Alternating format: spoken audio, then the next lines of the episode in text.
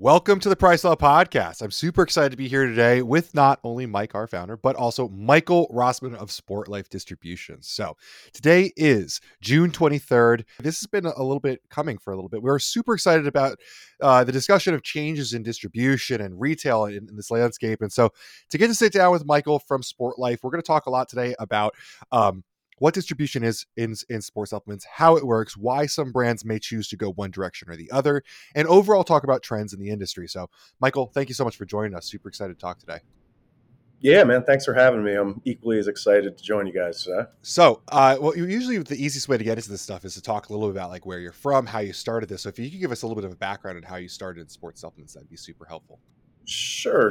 So, this goes back to, I want to say, late 90s. I started with Costello's distribution, actually. Not too many people might remember that entity, but that was the beginning of what became Optimum Nutrition.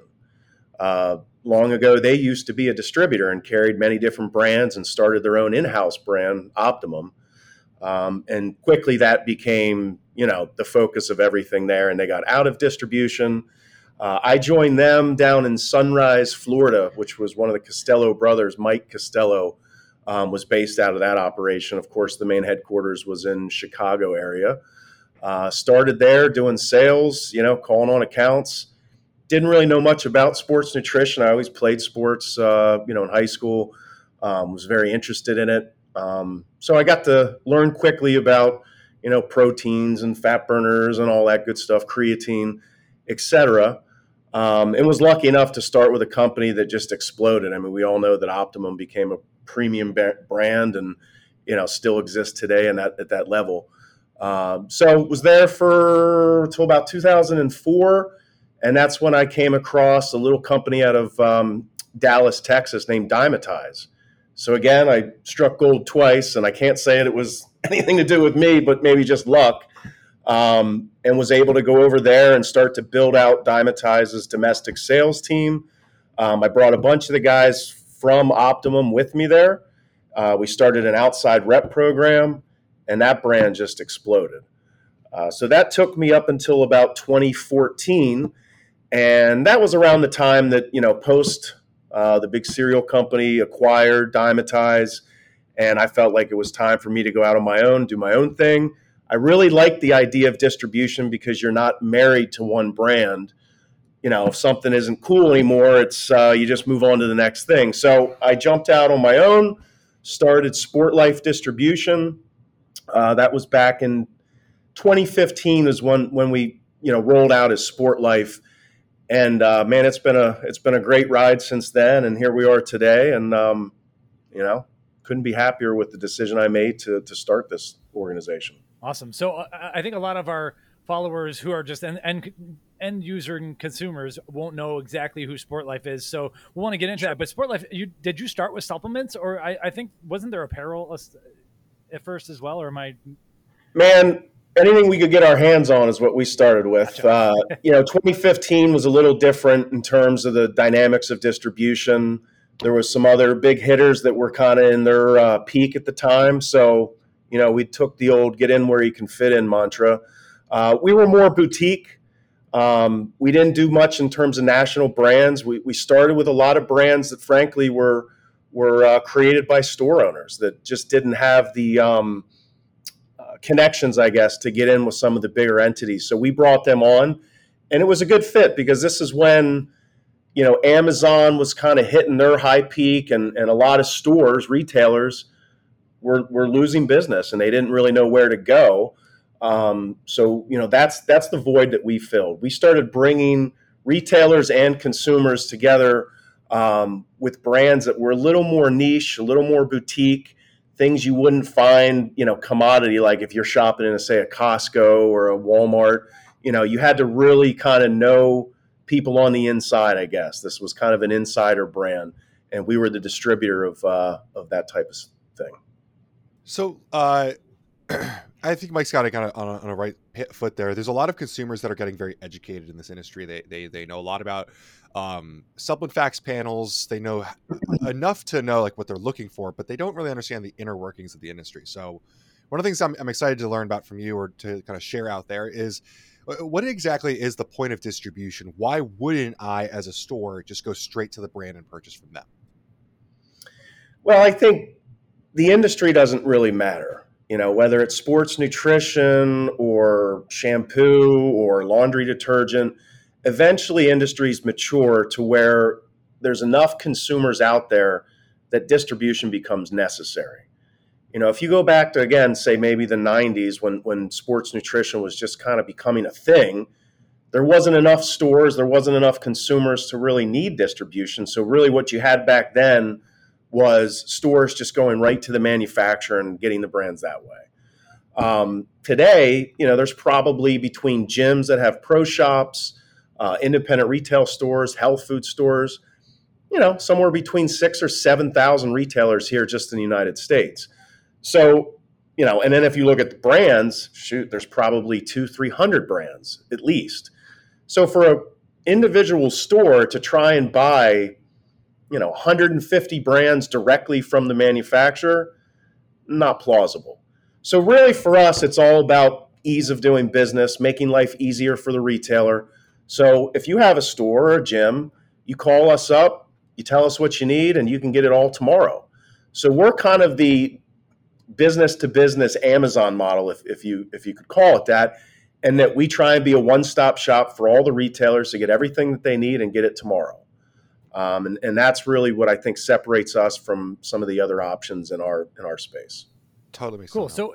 So when you say like the store can call you with what they need, do they always know exactly what they need, or do they say we don't have a good creatine supplement, or we need a new pre-workout, give us something? Or is it more like, I need XYZ brand? Sure. Yeah, that's a great question. I would say it goes both ways. And, you know, to that point, getting everything and getting it in a day or two is the benefit to the retailer, right? Well, the benefit to the brand is the question that you just asked. How do they get exposure and get in front of all of these retailers that buy from us? Well, coming into Sport Life Distribution is how they do it. And a lot of times, you know, the brands that do a great job with their marketing, getting their name out there, yeah, the stores, the retailers, they call us and they want that. They know they need it because people are walking in their doors asking for it. But then again, they might say, hey, you know, we need something in this category, or we need something that fits this void. That's where my sales team really steps up. You know, collectively, we've got about a dozen sales guys all over the United States, and they've got probably 200 years experience combined. And a lot of them worked for distributors before I even existed with Sport Life. So they know the ins and outs. They know most of these retailers. And I think there's a trust there that, you know, we're not a bunch of high commission sales guys pushing house brands. We don't own any brands we sell. We're really just a solution to the stores.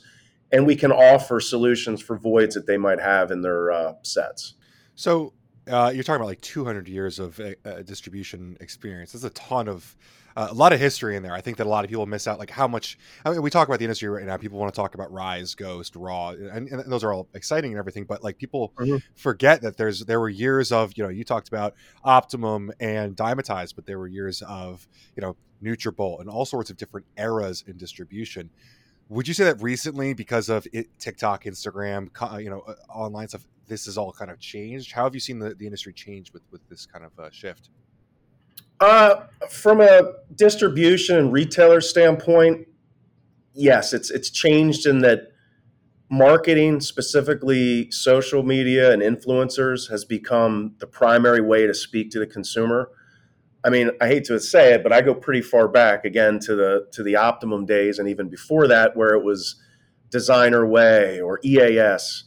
You know, and social media didn't exist back then, so you know it was really just kind of walking into stores, talking. The retailers were the influencers back then. They would tell the consumers what was great, what they needed, and you know, supplement review a literal book that you would buy.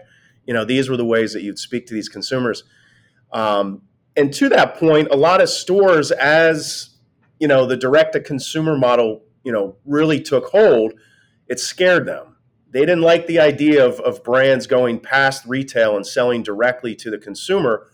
That's all changed now because there's separate consumers for each market, right? So you mentioned Alpha Line, Rise, Bucked Up. These brands have done an amazing job at marketing themselves, and they've done it through their social presence. And what does that translate to? Well, it's consumers walking into these stores saying, hey, I want Bucked Up, or I want, you know, Ghost, or any one of these brands that has really done a good job with that. And as a distributor and retailer, we've learned to embrace it. And that's even played a role in determining what brands we do and don't onboard. If a brand or a company doesn't have their finger to the pulse of those types of marketing channels, it's going to be a hard sell. So we try and do that due diligence prior to bringing brands in, which again makes it easier for stores. They don't have to sift through endless product catalogs. You know, we kind of cut to the chase for them and put forward what we think they need. We're not always right. Sometimes they tell us, hey man, you guys need to check this brand out. And that holds a lot of weight too, as far as what the stores tell us they need.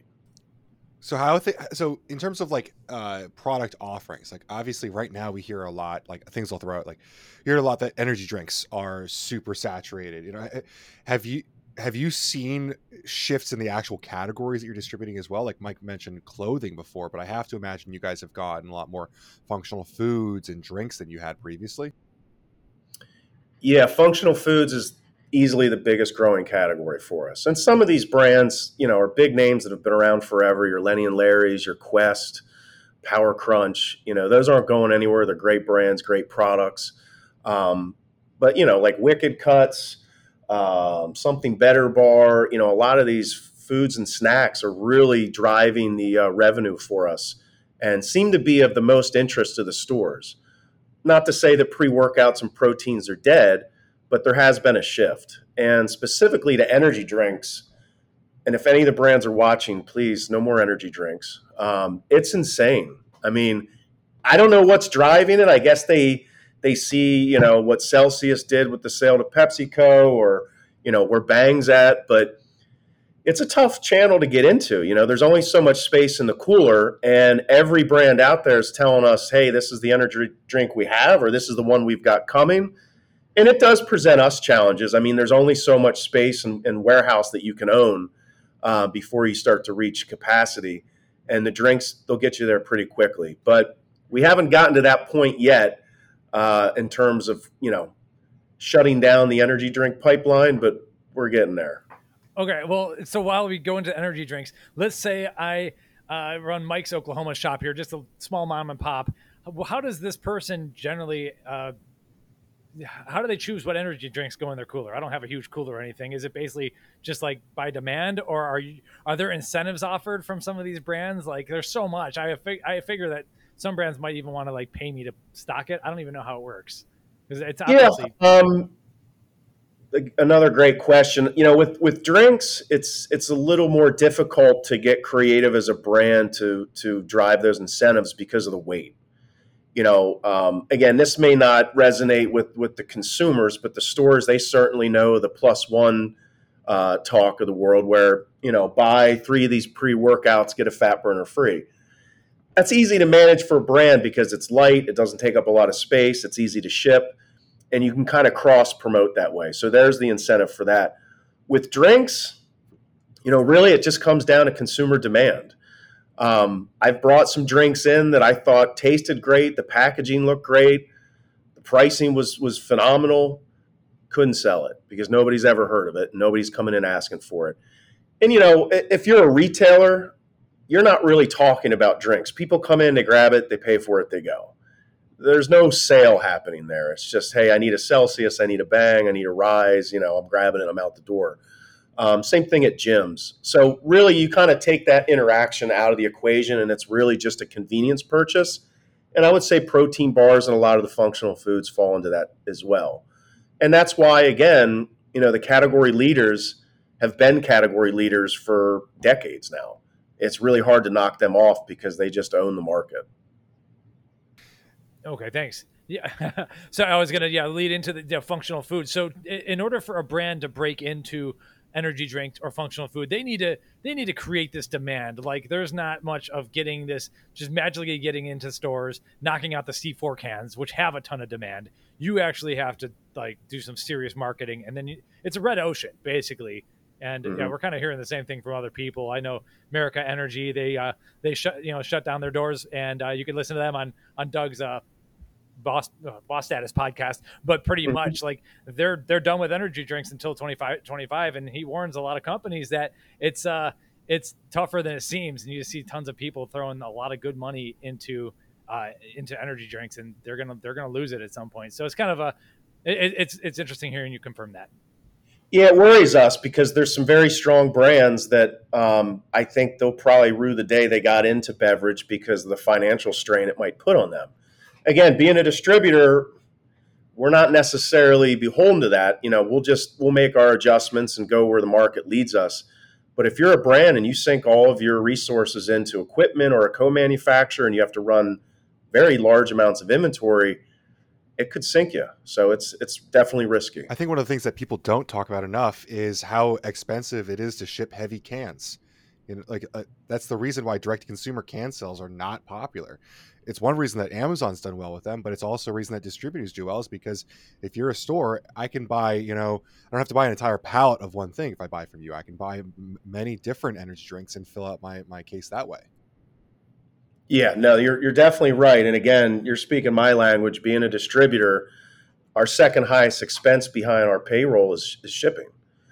So we have to constantly be cognizant of that and manage it. We've gotten creative to find ways to do that without actually running our own trucks, which is great because, again, it allows us to service that core network of retailers that we work with. And they don't have to buy pallets. They can buy a case or two if they want. And again, if you're a brick and mortar retail store, beverage isn't really your main focus. It's just an added convenience. If you're a gym, totally different story. We do a ton of business with all the Gold's gyms out there, and they move a lot of drinks, and it's a very important, you know, asset for their pro shops. Cool. So let's switch temporarily to another perspective. Now that consumers might understand a little better. So imagine I'm a new brand. You know, PricePlow launches their new product. Why should I consider working with Sport Life in today's market? You have to pitch yourself, but there's a lot of considerations when you're giving your product to a distributor, in that, you know, it might end up on Amazon sites, or, you know, I have my own sales reps and you're also selling to stores. Like, how do you fit into that, like, today's industry? Sure. Another great question. I like it. Without getting too deep into the weeds on this, one of the things you mentioned is the Amazon piece. That's the 500-pound elephant in the room there. Amazon is both a blessing and a curse to brands. If you don't manage it, it can spiral out of control and you lose price integrity, which then, you know, why would a store want to carry a brand that a consumer can pay the same price they do and get it, you know, delivered to their doorstep? They don't. Drinks, it's not necessarily as relevant because of the weight. But, yeah, for us, and this has been since day one, we haven't changed our focus. We want to dominate the specialty retail space. And what does that mean? It means the independent operator that has one gym or one store, maybe they have three stores. Basically, anybody in the United States that sells sports nutrition that isn't, say, GNC or Vitamin Shop, that's our core customer. So if you want your brand in those channels, then we're your distributor. We don't sell to anyone that doesn't have a brick and mortar store. The reason we do that is, again, to prevent Amazon, eBay, any third party sites that might sell the products. We don't allow that. Not to say there's anything wrong with those channels, but the brands that come to us, they don't need our help with that. They manage it themselves. And some of them go to the extent to make us sign contracts saying that we won't do it. And we could be fined substantial amount of money if we did. So like I mentioned, there's an onboarding process we have here. You have to send pictures of your store. And trust me, I've got Amazon sellers that send fake pictures of stores, and they try everything to sneak their way through. But, you know, we have a hard stance on that. So that's number one. Number two, I would say is, again, back to my sales team. I mean, I couldn't be happier with the crew that we have. They're amazing. Some of these guys have been doing this literally for 30 years. They know what customer service means and how important that is to our stores. And we try and make this as easy as possible to do business with. If you want to buy one unit of something, you can buy one unit. If you want a case, great, buy a case. Pretty much anything you need, we're going to get it to you. So if you're a brand and you want to be in Mike's Oklahoma supplement shop, you probably should get with us because Mike's going to definitely want to do business with us. And if we don't carry your brand, it's just going to be one more reason for the store to not want to carry it, because either they have to go direct, which is a hassle, and also comes with high minimum order requirements, credit card fees, and some other challenges I won't get into. But or you have to find another distributor, and today's, you know, options are very limited to where maybe 5, 6, 7 years ago, you know, you had 3 or 4 viable distributors that all kind of carry the same amount of brands. That's not the case anymore. You know, we're pretty much it for the U.S. specialty segment. Well, yeah. Can we get into that a little bit without, we don't need to disparage competitors or anything, but what's going on? How have you differentiated? 2020 seemed to have wrecked a lot of this. So maybe we can, I don't know what angle you want to take, but like, how do you differentiate? Yeah, I'll definitely try and take the highest road I can take here. You know, and again, I've worked with all these distributors, you know, they weren't, and I still don't really consider them competition now, because as the industry has matured, you've seen distribution go into specific channels now. One of the big distributors that has a tight connection to the military, they obviously service the military bases, and now they've taken a pretty strong grip on FDM, meaning food, drug, and mass. So like HEB down in Texas, Dick's Sporting Goods, Academy, some of these big names, you know, if you're a brand that wants to get into those channels, we're probably not your best fit right now. And we're fine with that, right? So, I mean, it's kind of a shared space there. 2020 did play a big role in this. You know, COVID forced the hand and drove a lot of the big, you know, entities like 24-Hour Fitness, I believe even Gold's, you know, declared bankruptcy because during COVID you couldn't keep gyms open, specifically depending on the state you were located. And, you know, a lot of these entities made up a large portion of the revenue for some of the distributors. And when that gets shut down immediately, you know, and you have to write off all that balance to bad debt, you're not going to survive that, and nobody would. So it's not a fault of theirs. It was just wrong place, wrong time. And I know it sounds kind of malicious, but you know, it frankly benefited us because we weren't leveraged with large corporate accounts and big, you know, net term balances. So, you know, as these other distributors kind of retracted and regrouped, man, we just pushed ahead. So I feel bad because, you know, a lot of these guys were friends of mine and they lost their jobs and, you know, went through some hardships, and that sucks for anybody. We tried to hire as many of them as we could because I think they're great assets to our company as they were to the companies they worked with before. So kind of a question based off of that. And again, take the highest road you can here. I'm just trying to maybe make some discussion that I find kind of interesting is there's a lot of brick and mortar out there that feel slighted by FDM bringing in brands. Like these are brands who have been built on the backs of very hardworking mom and pop shops. And I when I ask this question, I want to ask with the utmost respect for all those people.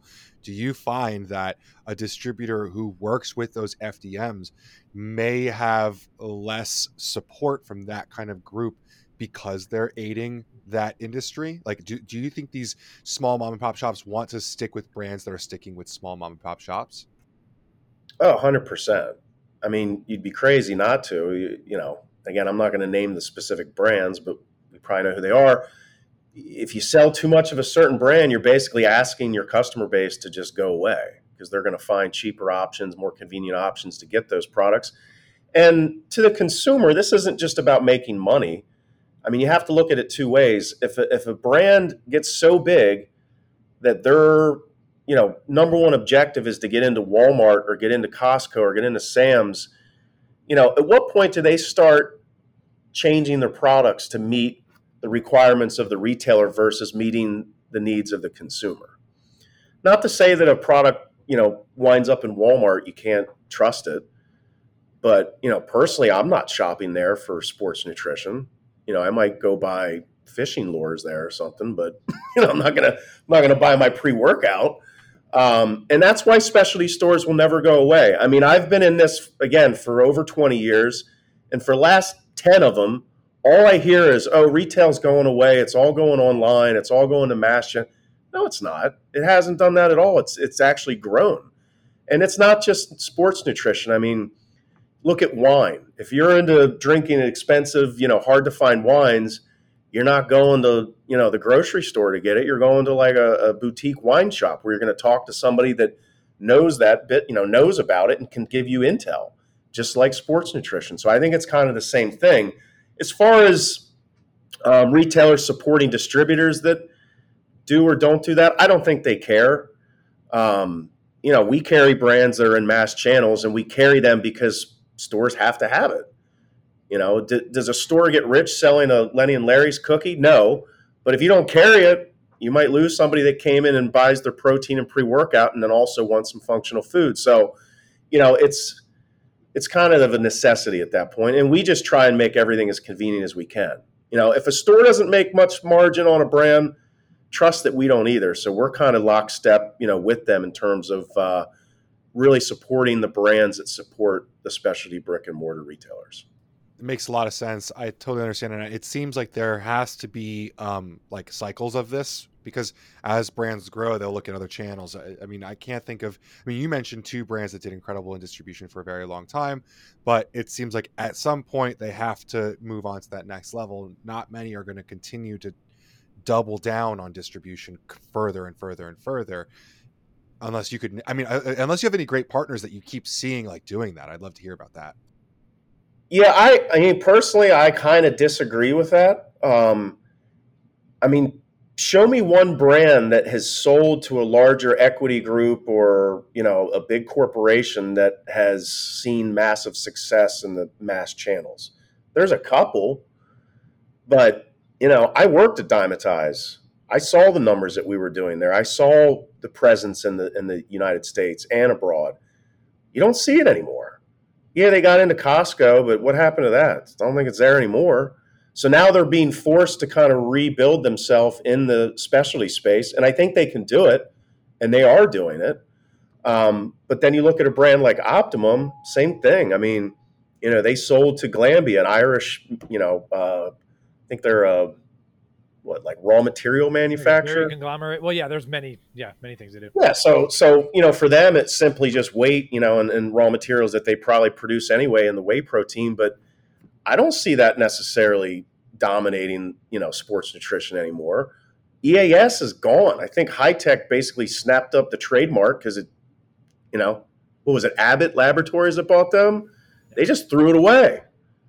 Biggest brand in the history of sports nutrition goes to Abbott, and they're like, it's trash. So I don't know. I guess it's an inevitable journey where every brand views that the big mass channels are the promised land for them. And in some cases it might be, if you're a cooler drink, you probably want to be in every grocery store and sporting goods store in the country. So that might make sense. But, if you're a specialty boutique supplement company, I don't know. That may not be where you want to go. So.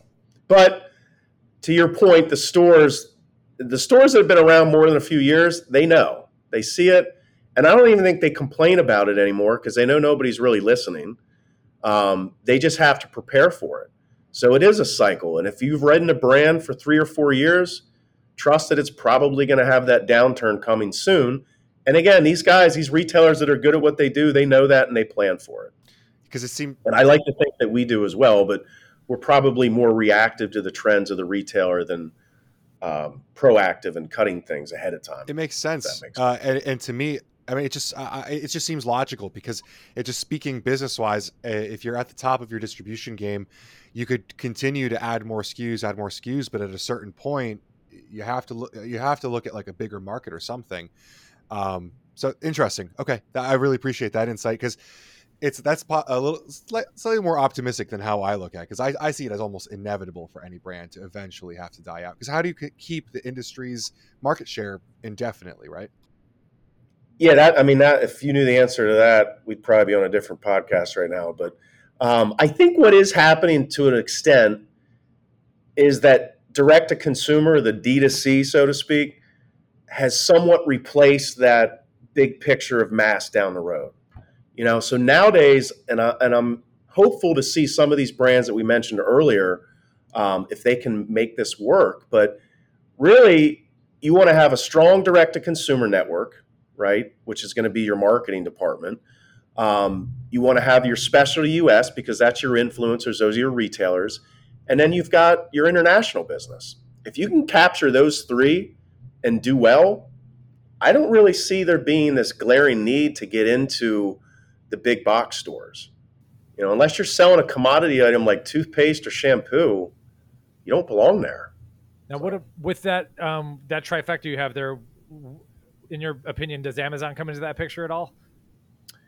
Yeah, that's a big piece too. We forgot. So that's the fourth leg of the chair is your 3PL on Amazon, and I almost view that as direct to consumer. Gotcha. Because again, nowadays brands they pretty much own that channel. They don't need a distributor's help in that. They don't need a retailer's help in that. They have their own in-house people that work with Amazon to develop content, market through those channels, and again, that's selling direct to consumer. So. Yeah, I guess you could separate it out, but I would put that in the D2C bucket. It's funny to me because it seems like we see a lot of startup brands from TikTok and Instagram influencers or whatever, where it's like a head who's kind of a spokesperson, and they're looking to scale these as easily as possible. To me, it almost feels like instead of taking on wholesale on your own, which as someone who has done wholesale, it is a long process. There's a lot that goes into it that is not like direct to consumer at all. You could use Sport Life as your wholesale division. Like it seems that it could be a way to scale and delegate without having to do the wholesale on your own. Yeah, I mean, obviously I'm going to be biased and agree with you on that point, but I feel like that's why we're here, and that's really the message we try and bring to the brands. And I believe it 100%. It's not a sales pitch. I mean, there's a reason why we have 4 warehouses across the United States. There's a reason why we have salespeople across the United States. If you need product and you need it tomorrow, we can get it to you. Why would you want to deal with 20 or 30 or 40 or 50 or 100 different suppliers? I mean, think about it. If you're a store owner, let's say you have one store, can you imagine trying to reconcile that? And let's be honest, these brands, they might be great at marketing. They might be great at creating product. They suck at shipping stuff. I can promise you that. If they didn't, I wouldn't exist in the capacity that I do. And most of them will admit that. They don't want to have to sell to stores direct. And I think what we're trying to correct, if I can say that, is a history in the industry where distribution didn't necessarily play well with brands. And your brand was kind of stuck to whether or not the distributors put their best foot forward with your brand, gave the best pricing out, and almost manipulated it to where if you didn't play ball, they could shut you down. And that mentality led to the whole direct-to-retail mess, I would call it. And now we're trying to undo that disaster and say, look, any other industry that you look at doesn't do that. I mean, think about it. Do you think Budweiser, Anheuser-Busch is sitting at a boardroom somewhere and saying, hey, Joe's Bar down the street is crushing Budweiser. We need to take them out of distribution and sell to them directly. It's ridiculous. Like, no one thinks that way except this industry. And, I think it's just because out of necessity, there was problems with how distribution and retail worked. But like any industry, as it matures, those things kind of work themselves out. So, we're lucky enough to be here at a time when, these channels are being solidified. And I think stores are starting to understand that, you know what, Sport Life isn't here to rip me off or take advantage of me. They're just making a living off of taking products from manufacturers and brands and bringing it to retail. That's it. I got to say, when I came into this industry, I did a bunch of wholesale for a brand that like one of their wholesale, like unique selling propositions was working direct. Like it was something that we were proud of, that you worked straight with us. You didn't go through distribution. And so to me, distribution exactly is what you're saying. Like there were problems with brands. You couldn't trust them. And this was early in Amazon, back when we would pay PricePlow for the data to find out who was selling on Amazon and stuff like that. Like, it was a huge fight to keep your pricing integrity and all this stuff. And everyone was dealing with it. So it's really cool to see distribution coming back into the conversation in a way that it's someone you can trust, right? And it seems like you're very well fixing the problem. Well, we like to view ourselves as partners of both the brands and the retailers, and part of that comes with visibility. We share data. We let brands know how they're doing in certain regions, certain states. We send them spin reports of how their products are performing. And we share that data with the stores too. So we think it's a valuable asset for all of these entities so that they can kind of see where their brand is and the retailers can see where they might be missing. The other side of that is not having multiple distribution points. When you've got 5 or 6 distributors in the United States with your brand or your products, you have no control. You don't know who's selling to who, who's doing what. And that can be a bigger problem. And that's why, we started here in Florida. That's where I'm located. But I quickly realized the only way we're going to turn the corner is if we can present a national solution versus regional. If we just stayed here in Florida, all right, that's great for the Southeast, but then what do you do with the rest of the country? So we really couldn't present solutions until we became a national distributor, which is what we are. And, again, if a brand trusts us, we can get you everywhere you need to be in the United States. And we'll share all the data that you need to see that. Whereas before, again, this is speaking as somebody that worked on the brand side, you didn't get that information from your distribution partners. They kind of held it close to the chest. And again, that's because they were worried that brands were going to try and sell direct. So it was a vicious cycle that just wouldn't end. And again, it's kind of getting unspun now. And I think, unfortunately, it took something like COVID to force that to happen. But here we are. Wow. Okay. Yeah, this is good. Once we get you rolling here, I'm learning a lot here. So earlier on, you had mentioned that you don't have trucks. So not even in Florida?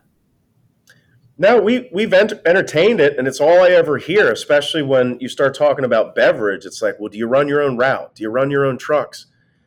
And I said, well, why does it matter if my driver is driving the truck? Like, how about I just buy FedEx? Does that mean I run my own trucks then? I mean, I don't know what the difference is. That's what I was going to ask. So you have some, like, just, you say you're nationwide. I'm assuming, I'd like to know, like, some of the logistics.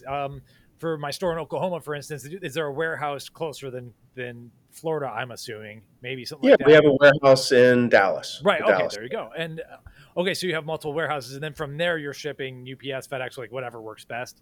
Yeah, UPS and FedEx are going to handle all the ground shipments, and like any other business that works with them, it's an endless battle of who's going to give me the best pricing. So, when you see things like gas prices go up, that has an impact on us because shipping rates go up. Inflation certainly doesn't help. We're all dealing with that. But again, back to running trucks, the only time you really need to run a truck is if you're merchandising product. So if a store needs you to come into their store, bring the products in the store, put it on the shelf, merchandise it, put the shelf talkers up. If you're running a grocery store, you might need that. If you're running an independent supplement shop, you probably don't want people coming in touching your what. So we just feel like we don't need it. And again, it's not that I don't want to do it, but for us to be successful, and I've said this before, there can't be any ego in distribution. I mean, I am in here with my little logo above me. That's about the extent of my ego. But, man, we run things lean. It's low overhead. The more money we spend on marketing Sport Life or creating assets or, sponsoring bodybuilding shows, that's all cool, but that costs money. I'd rather pay my staff and give that margin to stores than put my name out there. Because, frankly, consumers don't care about Sport Life. They just care about Sport Life getting the products to the stores they shop at. So, if you come to one of our locations, it's not going to be paved in gold. We don't have giant, fitness equipment studios set up. There's no, anything special going on other than warehouses with product, warehouse staff, and stuff coming in and going out. And I like it. It's simple. I show up. We work every day. I mean, just last week, we were a little short-staffed here. I'm back there packing boxes myself. So, it's all hands on deck here at Sport Life, and that's the way we like it. That's exactly what we like about this podcast. Sometimes there's a lot of nuts and bolts going on behind the scenes that not everyone knows about, and it's good to like show for the end users, that there's other things that make this product. It doesn't just magically appear. Someone's got to do it. Yeah. And yeah. Well, another funny thing too is I don't know if it's funny or not, but we reuse every box we get our hands on. So of course the products that come into us come in boxes. And since we don't require stores to buy full case quantities, we break these boxes down. Well, rather than throw them out, we reuse them. Whereas in the past, I think other distributors would actually have like custom made boxes with their name and logo on it, which again, it looks cool. And I guess it's a good marketing opportunity, but I mean, we're shipping 400 or 500 boxes a day from every location. Think about that. $2 or $3 a box times, 5,000 boxes a day. I mean, that's a lot of money. And here in Florida, I think half our boxes come from my wife's Amazon habit. So I just bring them back in here. And where I think I crossed the line is wonderful wife. We just had a child, right? So I'm going through a lot of diaper boxes these days. And I brought them in, and somebody got a shipment, and one of the boxes with their product was like a Pampers box that we packed up. And I guess that's where they said, all right, that might be pushing a little bit. So. No more diaper boxes, I promise, but you might see some stuff that's got like my home address on it because I'm not throwing anything out. I love it. Oh, that's incredible. I'm not sure. Well, yeah, it makes sense. You're just running those numbers in your head. Like it turns into $500,000 a year or something like that. So, yeah, it does matter, even though that's funny. I love it. There is a lot of expense behind the scenes that, again, when I worked on the brand side, you don't really think about. But, it takes manpower here to pack the boxes and put the orders together. Packing tape, packing paper, the type of boxes used. I mean, again, people don't want to receive their shipments with damaged product because then they may have a customer that was expecting that, and now they don't get it. And now they lose that customer. So it's not just about making money. For us, it's about doing things that make life easier for the retailer. And again, part of that is running lean operations so that we can give the best prices to the stores so that they can make the money to stay in business and operate. What about melting protein bars, chocolate coatings? That's a challenge. So, I have a warehouse in Las Vegas, Dallas, and South Florida. You can imagine most of the year it's not very cool here or any of these places. So we have to build out separate spaces in our warehouses that are climate controlled. And that, of course, is not necessarily cheap, but it's a necessity because we do carry a lot of products that are chocolate enrobed. Even some of the soft gels and gummies can run into those issues. So the solution we offer is cold pack. And we've had to try a million different things to try and figure it out. But at the end of the day, if you don't have next day shipping, it doesn't matter what you're putting in those boxes, it's going to melt. So, the first part of that is to have enough warehouses to get product to people in a day. And then next is using the cold pack. So I forget what the charge is. I think we even lose a little bit of money on it in terms of what the cost of the cold pack and the certain type of wrap that you have to do. And then you got to buy big Ziplocs to put it in so the condensation doesn't make the box wet. And it isn't rocket science, but it costs a couple bucks. But, that option is there for every customer across the country if they want it. Cool. So I have one other question, financial related, going back to like 2020. So you mentioned like if maybe distributor A had a lot of stuff in 24-hour fitness or Gold's, and Gold's had to shut down. And that led to like write-downs and everything. Whereas with Sport Life, you're working with Mike's Oklahoma shop. I'm assuming that like, there was the financials were different there. Does Mike's Oklahoma shop have to pay for everything up front, or are there like, what are the general terms, and how does that compare to like the larger outfits that were kind of crushed in 2020? Boy, you're putting me in a tough spot here. On this. I don't even know if this is. I'm just trying to learn. I don't even have a clue what the right or wrong question. No, I'm at. Jokes aside, I'm glad you asked because this isn't really going to relate to the consumers, but the retailers know this.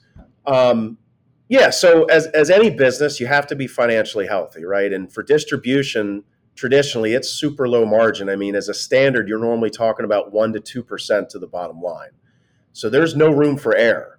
And again, that's why you go back to 2020 and with COVID, what happened? I mean, it doesn't take much to sink the battleship, so to speak. So as far as payment terms, yeah, if you have one store, you have a credit card on file with us. You send us your order. We run the card as soon as your product is shipped.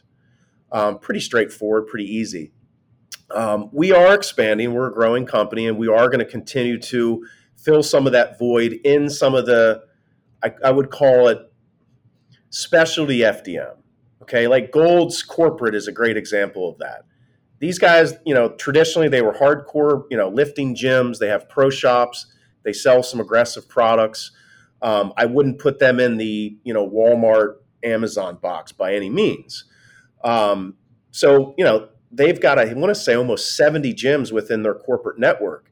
Well, they're not going to put a credit card on file for every one of these gyms. That just doesn't make sense. So we do have to extend them terms. And there's a handful of other entities. So really the lens we look at it is if you're a corporate account that has multiple locations with a central receiving spot, there's a lot of moving pieces there. You need time. You got to move product around. You got to manage a lot of inventory.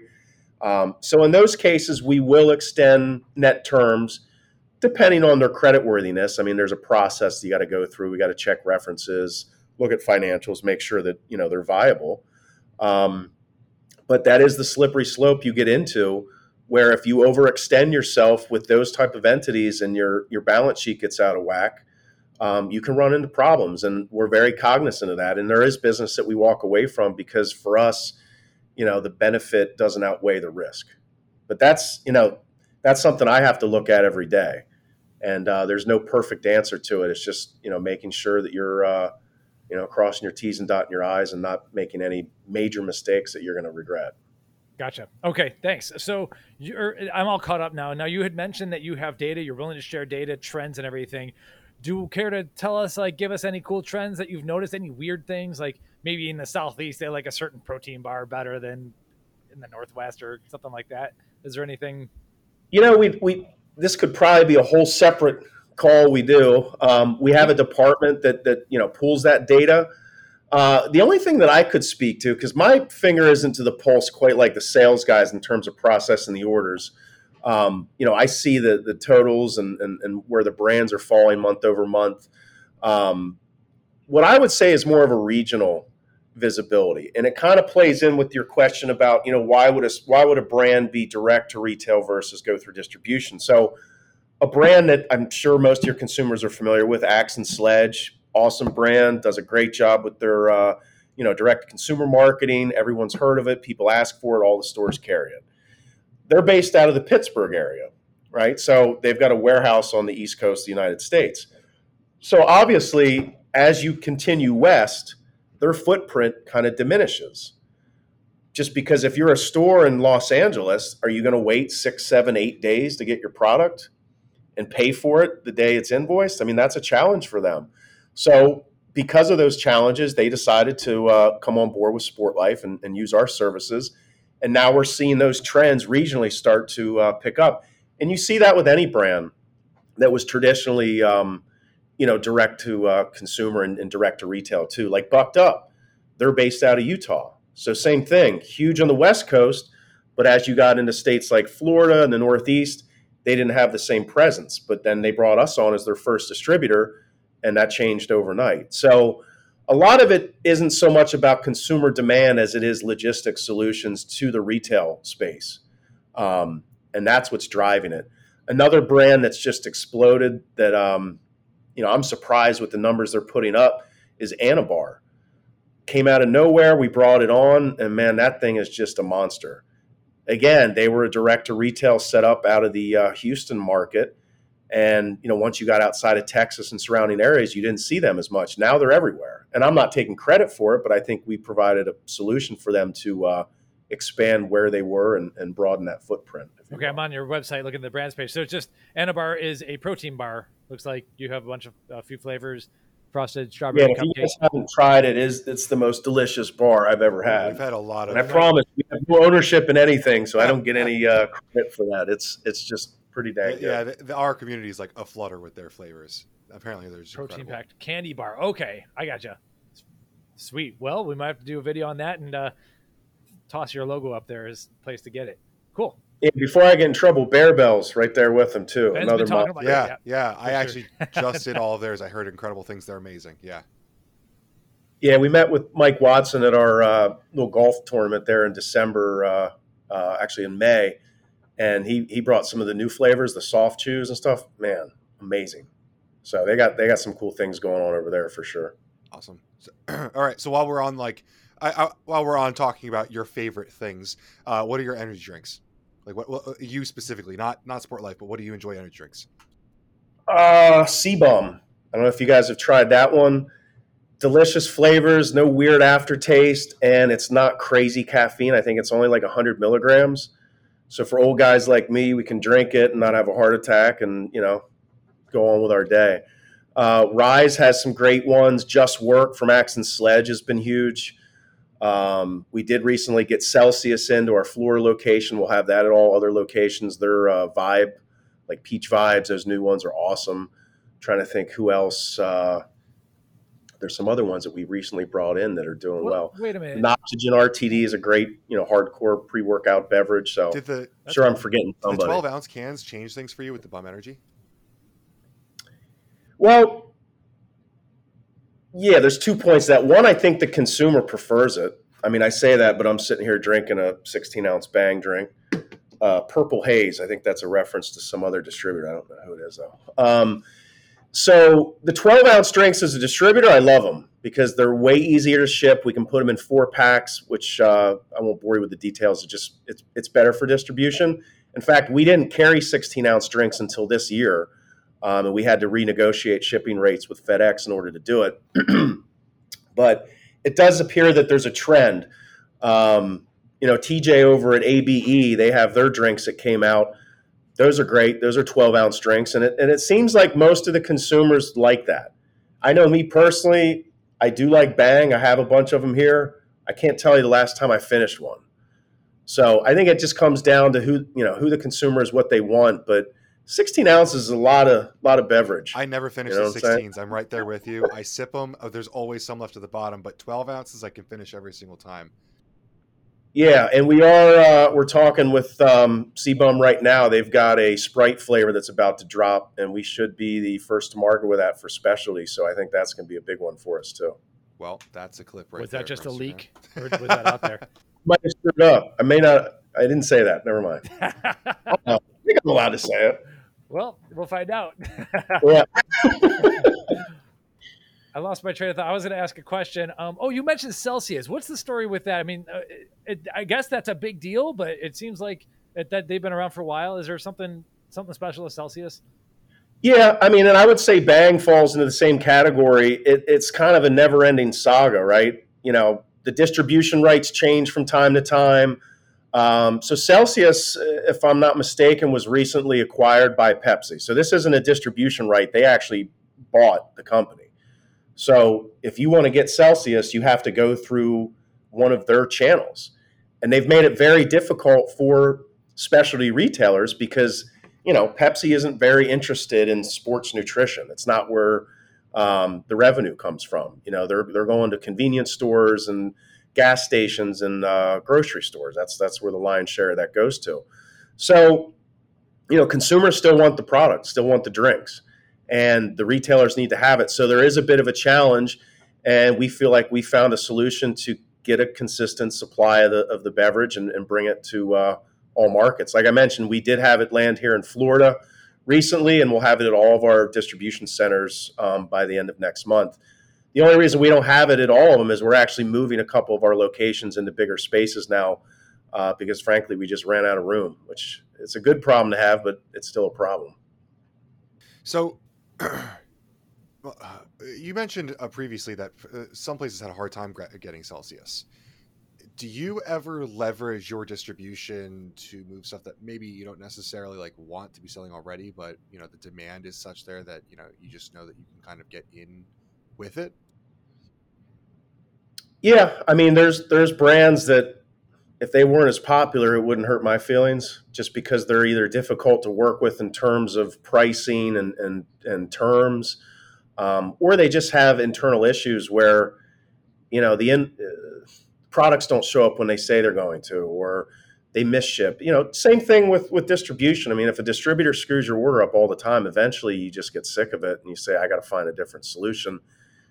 Brands are the same way. I mean, you're kind of beholden to the demand of it, but at some point you just got to say, you know what, I can't do it.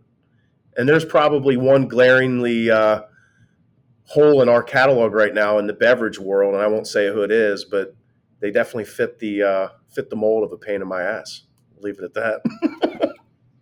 Awesome. Well, I got to be honest. This is a packed hour. I actually have no other questions. I got everything I needed to talk about. So I'd be curious if Mike, if you had anything. Well, yeah, I wasn't planning on asking this question, but you seem very, very business savvy and intelligent. June 23rd, 2023, what's your overall economic outlook given what you see, you have a lot of feet on the street, a lot of sales guys talking, like how's the economy looking from your perspective right now? And it could be personal / business, like whatever you want to qualify. Yeah. So strictly through the lens of sports nutrition in our world, I'm very bullish on our future. I think from a revenue standpoint, we've got a long way to go. As far as the amount of doors that we're in, somehow, some way, we're not in all of them. And that's on us, you know, and that's one of the reasons why I was really excited to get on with you guys, because it is difficult to market a distributor. You know, you can't just buy Google AdWords, and, you know, consumers, again, don't care. So there's no social platform for just retailers, or at least not one that I'm aware of, other than what you guys are doing. So that's our biggest challenge, is just getting the name out there. And frankly, that comes through word of mouth, which we're very grateful for. I mean, our retailers are probably our biggest billboard, so to speak. But I'd be remiss to not mention that, you know, there are challenges to the economy, and inflation's a problem. You know, when people are paying what they're having to pay for gas and eggs and groceries, you know, I think at some point, some of these non-commodity products that we sell might get squeezed, and nobody wants to see that. Is there a recession in the future? You know, interest rates keep going up. So there's a lot of downward pressure on the economy. We got an election cycle coming up. You know, I'm not going to get into the political side of things, but at the end of the day, I just want to see the economy strong. And I mean, let's be honest with you, it's mostly middle class, hardworking, blue collar people that are buying these products. So, you know, if the economy's doing poorly and it's the middle class that's getting squeezed, it hurts me, it hurts our retailers, and none of us want to see that. So, you know, hopefully some of these things work themselves out. But at the end of the day, you know, we're not going anywhere. I think there's a need for what Sport Life does. And I think we do a really good job at what we're needed for, but we can always get better. And I'm super excited to see where we take this, man. I think this is just the beginning for Sport Life. Excellent. Yeah, it seems like we have a few extra products to cover and everything. One thing I think would be cool whenever we do it is it would be fun to get like a panel on this with some of your sales guys, just if they wanted to talk about trends, like, yeah, the Northeast guy talking to the Southwest guy, like what's hot over here or there. Maybe that gives away too much of the secret sauce or something, but having a fun panel like that talking trends could be really productive for some of the brands you work with. And that's the kind of stuff that we just love. We love trends. So I would love to get into that sometime in the future, but we definitely have a cool, I learned a lot here, so I appreciate it. Yeah, I think your audience would love to hear from my sales guys, because frankly, they're one of them. You know, all of these guys that work for us, they're consumers too. They take the products. Trust me, they're up here every day at the warehouse going through samples and snagging whatever they can. And that's one of the perks of working here, is you pretty much get all the supplements you could possibly want. And to that point, if any of your listeners out there want to break into the sports nutrition industry, see us. We need good, talented people that are ambitious and love sports nutrition and want to get it, you know, be a part of it. I'm so glad you brought that up. I really wanted to bring that up. What, you know, obviously this is subject to change with time. It's June 23rd, 23. But what kind of positions do you have that you generally are always open for? Like what could people look for? Well, yeah, first let me just drop the link. Sorry, go ahead. sportlifedistribution.com/all-lowercase supplement-industry-jobs. And we'll have a link to that in the show notes, because you do have a few things open here. Yeah. So, I mean, we're always looking for warehouse staff. So anybody that's located near one of our distribution centers, Dallas, Las Vegas, Cleveland, or West Palm, you know, we always need staff there. We're always growing. We're always looking for people, and it's a fun environment. You know, like I said, I'm the owner. I'm back there pulling and picking and hanging out, and we have a lot of fun back there. Secondarily, I would say sales staff. You know, for me, the ideal candidate is somebody that's just very passionate about products, that knows about products and would love to talk to stores and, you know, explain to them why as a consumer they come in and buy what they buy. Somebody that's worked in retail is also an ideal candidate, because again, they know the challenges that stores face. So who's better to work with them than somebody that's dealt with that? But really, at the end of the day, anybody that is passionate, you know, interested, and wants to get into this industry and be a part of it, I'd love to talk to them. You know, we're always looking for qualified, talented salespeople, administrative staff, warehouse staff, HR department. I mean, you name it. We're a fast-growing company, and we need talent. So anytime we come across somebody, if we feel like they'd be an asset, we find a home for them here. Awesome. Well, I really don't have anything else to get through. That was really super informative for our consumers. I want to circle back, like Mike was saying, I think to get some of your team on here would be really cool, because we talk a lot with, you know, CEOs and brand owners and stuff like that. But I think you have some guys who are literally boots on the ground that we could definitely have a fun conversation with. You guys tell me when. I know they'd love to. They love seeing their faces on here and hearing themselves talk. So me, not so much, but, you know, I think we did all right today. Cool. Maybe we can get down to Florida sometimes, do that with you guys. Please do. We'd love to have you. Right. So, Michael, is there anywhere on social media that people can find you, or do you kind of stay more behind the scenes? I stay behind the scenes. That's been my trick to success, I think, is just making sure I don't do anything or say anything stupid. So I just stay back here and make sure the bills are paid and the staff does what they do. Of course, the stores can use our website as an asset to see the brands we have, see what's new, look at promotions. And we are working on an ordering portal that should roll out next month, so that if they do choose to just go online and place an order themselves without having to, you know, call, email, et cetera, that will be an option for them. So we're excited to roll that out here soon, too. Awesome. All right. Well, thank you so much for your time, Michael. We'll be talking soon. Yeah, thanks. Yeah, thanks, guys. Appreciate it. Had a blast.